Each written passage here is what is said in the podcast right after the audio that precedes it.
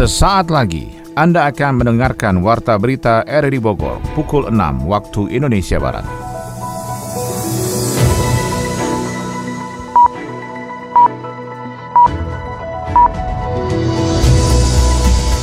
Selamat pagi dan salam jumpa.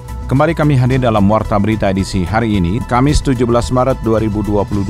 Siaran ini bisa Anda dengarkan melalui audio streaming pada aplikasi RRD Play di perangkat smartphone Anda dan turut disiarkan Radio Tegar Beriman, Kabupaten Bogor. Berita utama hari ini adalah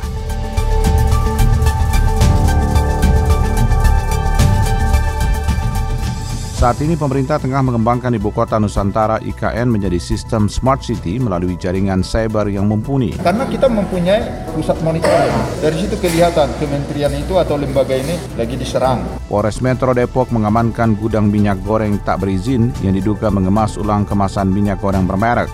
Dari Dismendak juga menyatakan tidak ada suatu izin usaha, ada label BPOM maupun dinkesnya. Saya Maulana Isnarto, inilah warta berita selengkapnya.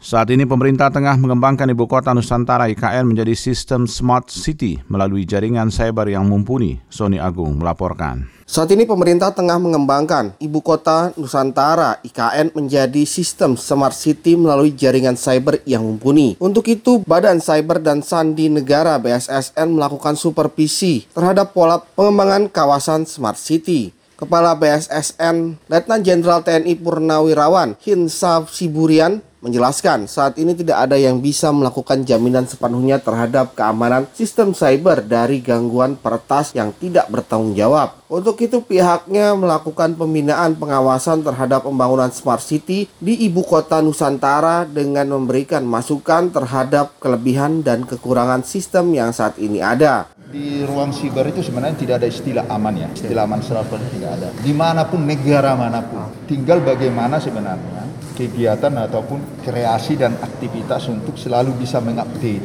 itu. Kepedulian yang sangat dibutuhkan untuk bisa selalu menilai sistem. Ya kita melakukan penilaian. Dari penilaian ini kita laporkan ke mereka. Eh ini kurang loh kamu rentan loh. Karena kita mempunyai pusat monitoring dari situ kelihatan kementerian itu atau lembaga ini lagi diserang kita informasikan ke mereka Siap. nah itu ya Kepala BSSN menambahkan kondisi sistem cyber di Indonesia khususnya untuk kementerian dan lembaga harus tetap ditingkatkan keamanannya agar seluruh aktivitas penggunaan dapat terpantau. BSSN melakukan penilaian terhadap sistem elektronik masing-masing lembaga. Kita punya daftar kementerian mana ya kan yang rentan dan kementerian mana yang kuat. Contoh ya, yang terbaik saat ini hasil penilaian kita. Kementerian Keuangan sistem elektroniknya dari sisi keamanan. Ada parameter banyak itu parameternya. Kita melakukan itu yang disebut it saya. Kita melakukan penilaian dan kita buat ranking. Dan kita ingatkan ke mereka eh, ini loh kelemahan di sistem elektronik kementerian ini A B C dan J ah, kita sampaikan. Untuk dia perbaiki Sistem Smart City yang akan dikembangkan di ibu kota Nusantara diharapkan dapat menunjang aktivitas warga dalam kehidupan sehari-hari dengan menggunakan teknologi mutakhir. Polres Metro Depok mengamankan gudang minyak goreng tak berizin dan diduga mengemas ulang kemasan minyak goreng bermerek. Adi Fajar Nukraha menyampaikan informasinya. Polres Metro Depok bersama Dinas Perdagangan Kota Depok menggerebek gudang pengemasan ulang minyak goreng di kawasan Pasir Putih Sawangan pada Selasa lalu. Petugas menemukan belasan liter minyak goreng siap edar yang dikemas ulang dari merek tertentu menjadi merek sendiri dan dijual dengan harga yang lebih tinggi. Kasat Reskrim Polres Metro Depok AKBP Yogen Heros Baruno mengatakan dari sidak yang dilakukan pihaknya menemukan adanya pelanggaran Undang-Undang Perlindungan Konsumen dan Undang-Undang Perdagangan. Tidak hanya itu minyak yang dikemas ulang itu juga tidak memiliki izin Badan POM dan tidak memiliki izin usaha. Yang diduga kemungkinan adanya pelanggaran terkait masalah perlindungan konsumen maupun undang perdagangan. Namun nanti masih kita akan dalami karena memang dari Dismendak juga menyatakan tidak ada surat izin usaha, ada label BPOM maupun dinkesnya. Hingga kini menurut Yogen, Polres Metro Depok masih melakukan pendalaman dengan memanggil sejumlah saksi untuk memberikan keterangan terhadap temuan di lapangan. Nanti akan kita dalami dulu, semua akan kita periksa manajer, operasional maupun bagian pergudangan semua kita periksa semua. Polisi juga mengungkap gudang minyak goreng tersebut telah beroperasi selama 4 tahun. Di gudang tersebut terdapat setidaknya 2.300 liter minyak goreng siap edar, serta mesin-mesin penyulingan dan mesin pengemasan. Tidak menutup kemungkinan tempat ini juga digunakan sebagai tempat pengoplosan minyak goreng lantaran juga terdapat berbagai mesin. Pemerintah Kabupaten Bogor belum dapat memanfaatkan fungsi tempat pembuangan sampah terpadu regional Lulut Nambo, Kecamatan Kelapa Nunggal, seperti yang diagendakan. Kita ikuti laporan Yofri Haryadi. Pemerintah Kabupaten Bogor belum dapat memanfaatkan fungsi tempat pembuangan sampah terpadu regional Lulut Nambo di Kecamatan Kelapa Nunggal seperti yang diagendakan. Belum adanya kesiapan infrastruktur dalam mengelola sampah menjadi bahan baku briket atau bahan bakar padat seperti yang direncanakan menjadikan pemerintah daerah melalui Dinas Lingkungan Hidup Kabupaten Bogor membuat skenario baru dalam memodernisasi tata kelola sampah yang lebih modern. Kepala Dinas Lingkungan Hidup Kabupaten Bogor Adeyana mengatakan pihaknya sudah menjalin kerjasama dengan pihak ketiga PT MTLB yang kini tengah dipresentasikan kepada Bupati Bogor Ade Yasin. Dalam presentasi di internal DLH setempat, lokasi yang akan menjadi tempat pengelolaan sampah ada di TPA Galuga Cibung Bulang Bogor. Sampah dari TPA Galuga tersebut akan diolah menjadi briket, pupuk, dan batu bata. Kemarin saya sudah tugaskan si Lapi ya, tata lingkungan untuk ngecek ke sana. Benar nggak nih? Jangan sampai main terima tapi nggak bisa diolah aja. Tapi rencana saya mengadakan kerjasama kalaupun harus setujui bupati. Itu sampah di Galuga diolah menjadi bracket menjadi RDF bila perlu menjadi pupuk. nah itu kerjasama dengan PT MTLB ya multi tata lingkungan nah, yang perusahaan yang mengolah limbah B3 dan non B3 di Gunung Putri. Jadinya nanti Pemda pabriknya itu di, di Galuga. Ada 4000 kita mana ada tinjau cuma kan ini baru dipresentasikan di DLH dimatangkan dulu baru nanti tingkat kabupaten yang dinas instansi asisten baru sekda terus oke okay, baru ke bupati Persoalan sampah di masyarakat juga menjadi persoalan panjang yang masih harus diselesaikan. Hanya berbekal kurang lebih 240 truk pengangkut sampah, Dinas Lingkungan Hidup Kabupaten Bogor harus menyelesaikan 2.900 ton sampah per hari. Di Desa Tugu Utara, Kecamatan Cisarua, sampah sudah mulai dikelola, mulai dari memilah dan memusnahkan sampah memanfaatkan insenerator. Kepala Desa Tugu Utara, Rusli Dulbari telah menyiapkan 14 insenerator buatan pemuda desa dalam menuntaskan persoalan sampah rumah tangga di desa desanya. Sesuai dengan klaster sampah, sampah ada organik dan or oh, iya. anorganik. Kalau misalkan anorganik itu seluruhnya dibakar pak. Bakar, ya. Jadi jadi memang nanti terurai. Anorga eh organik ya nanti outputnya akan jadi composting. Bahan bakarnya oli bekas pak. Bekas oli bekas ditambah air, air itu hanya untuk media nanti oh, untuk iya. uap saja. murah ya. Tapi untuk bahan bakarnya oli bekas dengan ditambah bensin. Berarti nanti anorganik ada tapi udah terurai semuanya pak. Solusi pengelolaan sampah berbasis teknologi selain dapat meningkatkan nilai sampah setelah diolah juga menambah pemasukan bagi pemerintah daerah dan lapangan kerja. Di samping program lainnya seperti Kampung Ramah Lingkungan dan gerakan penanaman pohon di setiap zona resapan air di Kabupaten Bogor. Aku, kalau sampai waktuku, ku mau tak seorang kan merayu, tidak juga kau. Berisik Jono, muka sangar kok bacanya puisi, sopu jangga. Shh, diam Hayati. Cita-citaku ingin jadi sastrawan seperti Hairil Anwar. Emang masih ada yang baca dan dengar puisi, John? Ah, nyepelein nih. Film ADC 2, puisi yang dibacain sama Rangga, tahu gak itu karyanya siapa? Karyanya Aan Mansur. Terelie, novelnya tuh ya diangkat jadi film tuh. Judul filmnya Hafalan Sholat Delisa. Satu lagi deh, Firsa Bersari. Dia itu punya buku, lirik-lirik lagunya puitis juga. Lagu kan di pasaran? Eh. Hmm, jawab tuh Wi. Aku nggak tahu mau jawab apa. Sama, aku juga. John, John, ada gak sih puisi tentang cinta? Banyak nih buku sakti puisi aku. Coba-coba lihat.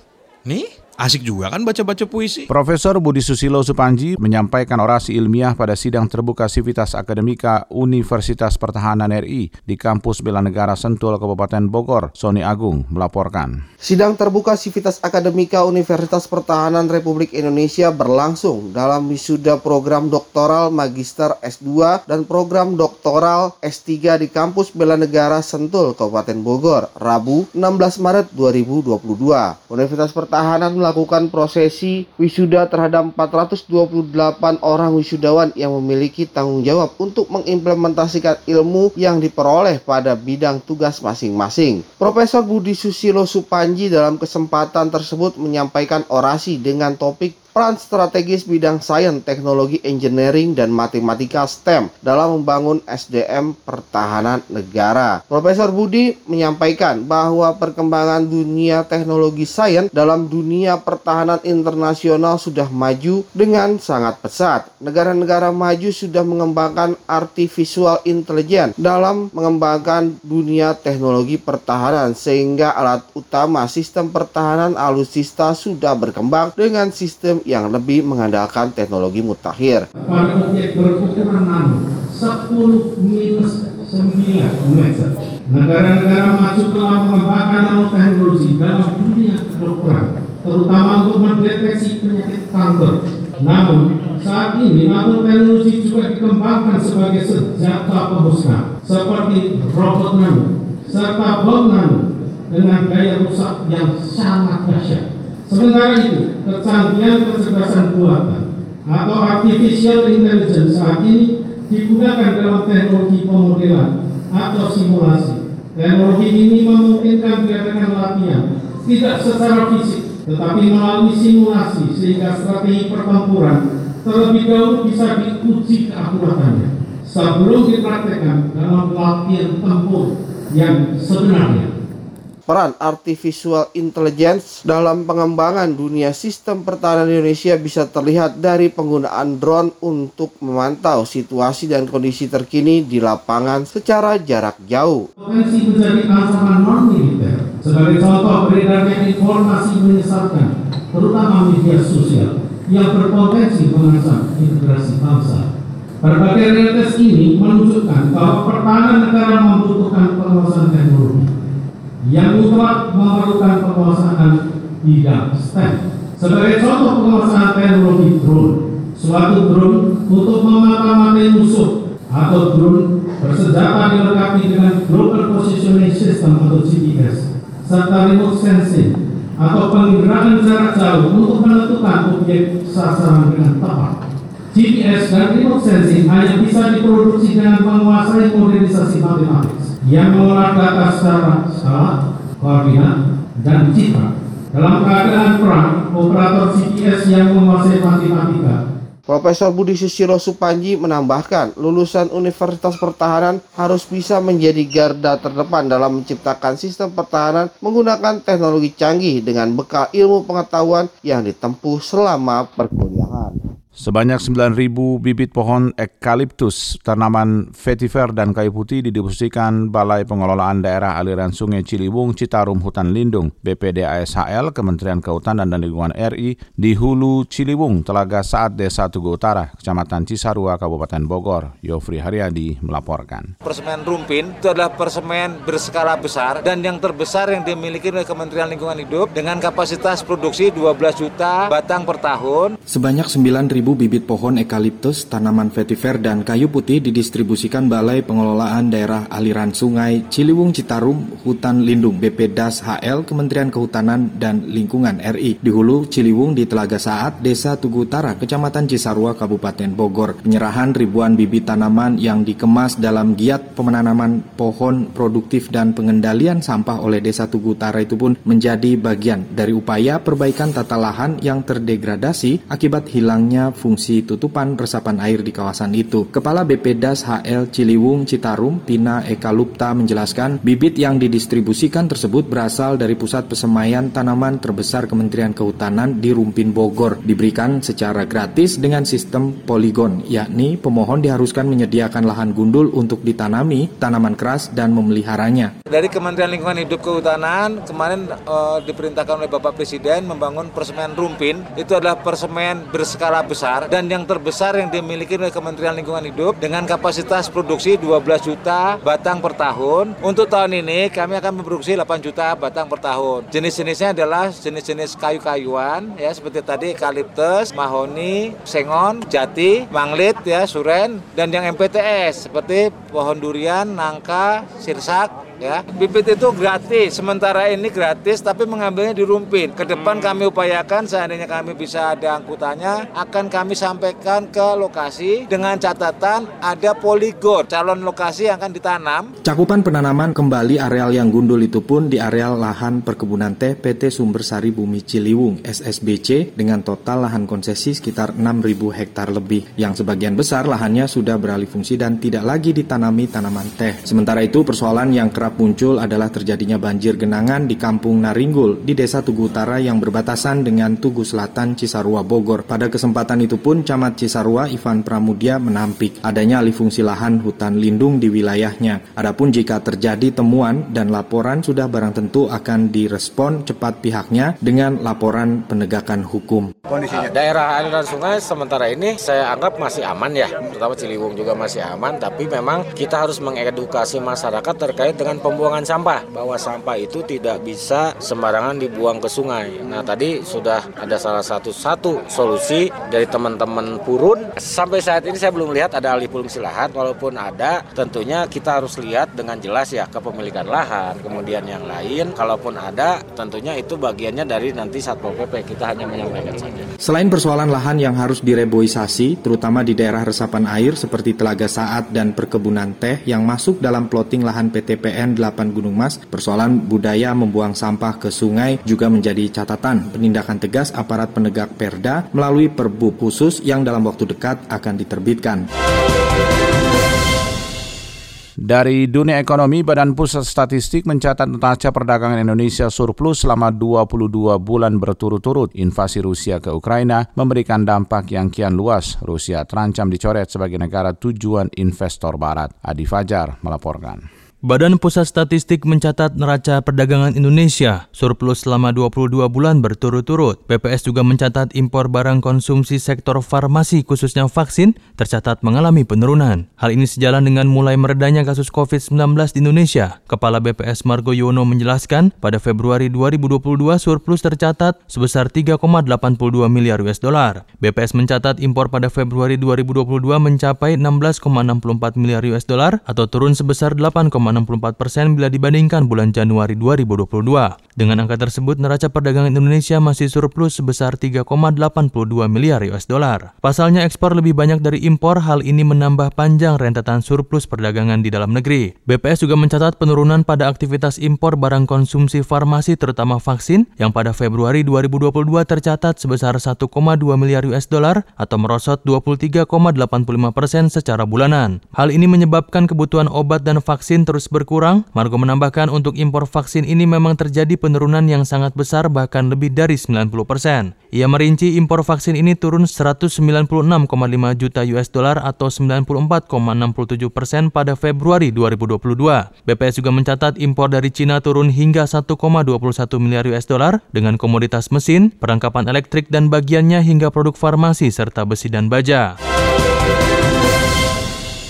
Invasi Rusia ke Ukraina memberikan dampak yang kian luas. Rusia terancam dicoret sebagai negara tujuan investor barat. Rusia tergabung dalam negara berkembang paling populer dunia, yakni BRICS, yang terdiri dari Brasil, Rusia, India, China, dan Afrika Selatan. Namun persatuan negara itu disebut akan hilang sebab Rusia bukan lagi pasar yang dapat diakses oleh investor dunia setelah invasi ke Ukraina. Mungkin sudah saatnya bagi investor untuk berhenti menyatukan semua pasar negara berkembang. Ekonom senior di Alliance Bernstein, Eric Winogard mengatakan, saat ini penyedia indeks utama Amerika Serikat telah menghapus saham Rusia dari indeks dengan harga nol atau efektif nol. Saham perdagangan beberapa perusahaan Rusia yang terdaftar di Amerika Serikat seperti mesin pencari Yandex dan telekomunikasi MTS telah dihentikan. Kemudian bursa efek Moskow telah ditutup sejak 25 Februari sehari setelah invasi. Menurutnya tampaknya Rusia tidak akan dimasukkan dalam dana pasar negara berkembang teratas dalam waktu dekat. Bahkan bagi investor barat yang masih mau berinvestasi dalam aset Rusia berada di ambang ketidakjelasan. Sementara itu ekonom Sen Sarma menjelaskan beberapa investor mungkin mulai melihat pasar negara berkembang lainnya untuk menggantikan Rusia seperti Taiwan, Korea Selatan, Polandia, Turki, dan Meksiko begitu juga Filipina dan Indonesia.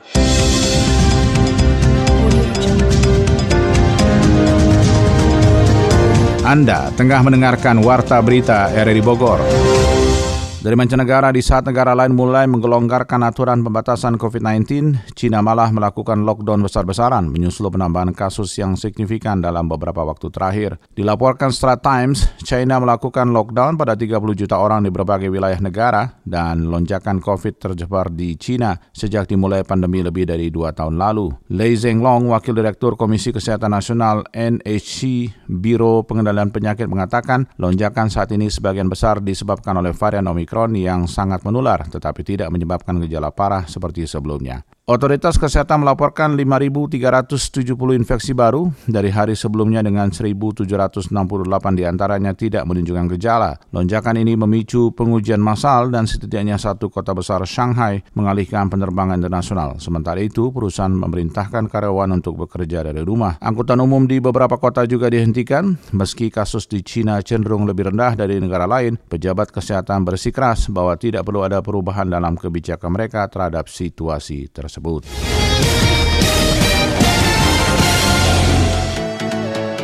Dari dunia olahraga, presentase kemenangan MU musim ini semakin memburuk setelah tersingkir pada babak 16 besar Liga Champions Eropa. PGI Kabupaten Bogor siap mempertahankan prestasi sebelumnya seperti di Porda 2018 lalu dengan raihan 4 medali emas dalam Popro Jawa Barat 2022 mendatang. Kita ikuti laporan Ermelinda. Persentase kemenangan Manchester United musim ini semakin memburuk setelah tersingkir pada babak 16 besar Liga Champions. Man United asuhan dari Ralph tersingkir dari Liga Champions seusai kalah agregat 1-2 dari wakil Spanyol Atletico Madrid. Pada leg kedua 16 besar Liga Champions yang dihelat di Stadion Old Trafford, Man United takluk 0-1 dari Atletico Madrid. Hasil tersebut semakin memperburuk persentase kemenangan Man United pada musim 2021-2022 menjadi hanya 45%. Dikutip dari Sky Sports, itu adalah persentase kemenangan terkecil Man United dalam 32 tahun terakhir atau sejak musim 1989 hingga 1990 hanya 41 persen. Secara keseluruhan Man United hanya mampu meraih 18 kemenangan, 11 kali imbang dan menelan 11 kekalahan dari 40 laga di semua kompetisi musim ini. Tiga dari 11 kekalahan dalam statistik di atas membuat Man United tersingkir dari Piala FA, Piala Liga Inggris dan Liga Champions. Di Liga Inggris Inggris, Man United saat ini masih tertahan di peringkat kelima dengan koleksi 50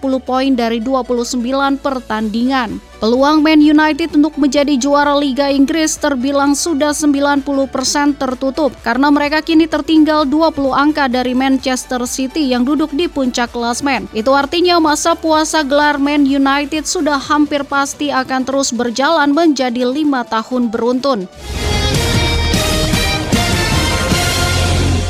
Pengurus cabur Persatuan Golf Indonesia PGI Kabupaten Bogor, Antis Ardiana mengatakan pihaknya terus melakukan pembinaan kepada para atletnya melalui peningkatan latihan, terlebih kepada tiga atlet golf andalannya. Selain itu, pengurus PGI juga mengikat para atletnya agar tidak hengkang ke daerah lain melalui pemberian insentif setiap bulannya. Berbicara target di Porprov Jabar 2022 mendatang, pengurus PGI Kabupaten Bogor siap untuk mempertahankan prestasi sebelumnya seperti di Por Porda 2018 lalu dengan raihan 4 medali emas. Sementara itu untuk meningkatkan mental bertanding para atletnya, pengurus golf Kabupaten Bogor juga akan menerjunkan atlet prioritasnya di berbagai kejuaraan baik nasional maupun internasional. Setiap bulan kita memberikan dana pembinaan juga kepada atlet walaupun memang ya sesuai lah atlet selama ini ya latihan masing-masing di tempatnya masing-masing. Jantika, Alpen, uh, Juju dan lain-lain tetap latihan. Kita pantau tetap Rizky Akbar, pelatih PGI Kabupaten Bogor, menjelaskan persiapan terus dilakukan cabang olahraga golf yang saat ini tengah melakukan tahapan seleksi untuk tim putra. Rizky Akbar mengatakan Persatuan Golf Indonesia Kabupaten Bogor seleksi ini akan menjaring empat atlet putra, sementara untuk empat atlet putri lainnya juga akan dilakukan dalam waktu dekat. Pada atlet binaannya, Rizky menyampaikan atlet dari kota Bandung dan Kabupaten Bekasi yang diprediksi bakal menjadi lawan kuat Kabupaten Bogor. Rizky berharap berharap ia dan timnya nanti bisa tetap menjaga performanya dan meraih juara umum Porprov Jabar 2022. Alhamdulillah tadi seleksi atlet putra itu kita sudah lakukan. Untuk sementara ini tadi pun sama-sama kita cek di lokasi di lapangan ada dua orang untuk dijadikan atlet tetap di putra. Sementara itu mungkin beberapa hari ke depan kita pun akan mengadakan seleksi untuk atlet putri. Pada Pekan Olahraga Daerah ke-13 Jawa Barat 2018 lalu, cabur golf mencetak sejarah sehingga prestasi tersebut harus dipertahankan pada Porprov 2022 mendatang. Namun di tengah persiapannya dalam mempertahankan prestasi, Rizky menyampaikan jika cabur golf juga ingin menelurkan atlet-atlet berprestasi lainnya dari Kabupaten Bogor. Namun pihaknya kesulitan dalam mensosialisasikan cabur golf kepada masyarakat karena image dari cabur golf sebagai salah satu olahraga mahal.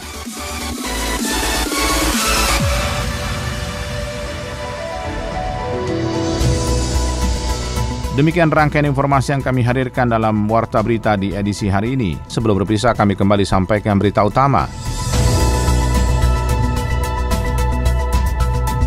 Saat ini pemerintah tengah mengembangkan ibu kota Nusantara IKN menjadi sistem smart city melalui jaringan cyber yang mumpuni. Polres Metro Depok mengamankan gudang minyak goreng tak berizin yang diduga mengemas ulang kemasan minyak goreng bermerek.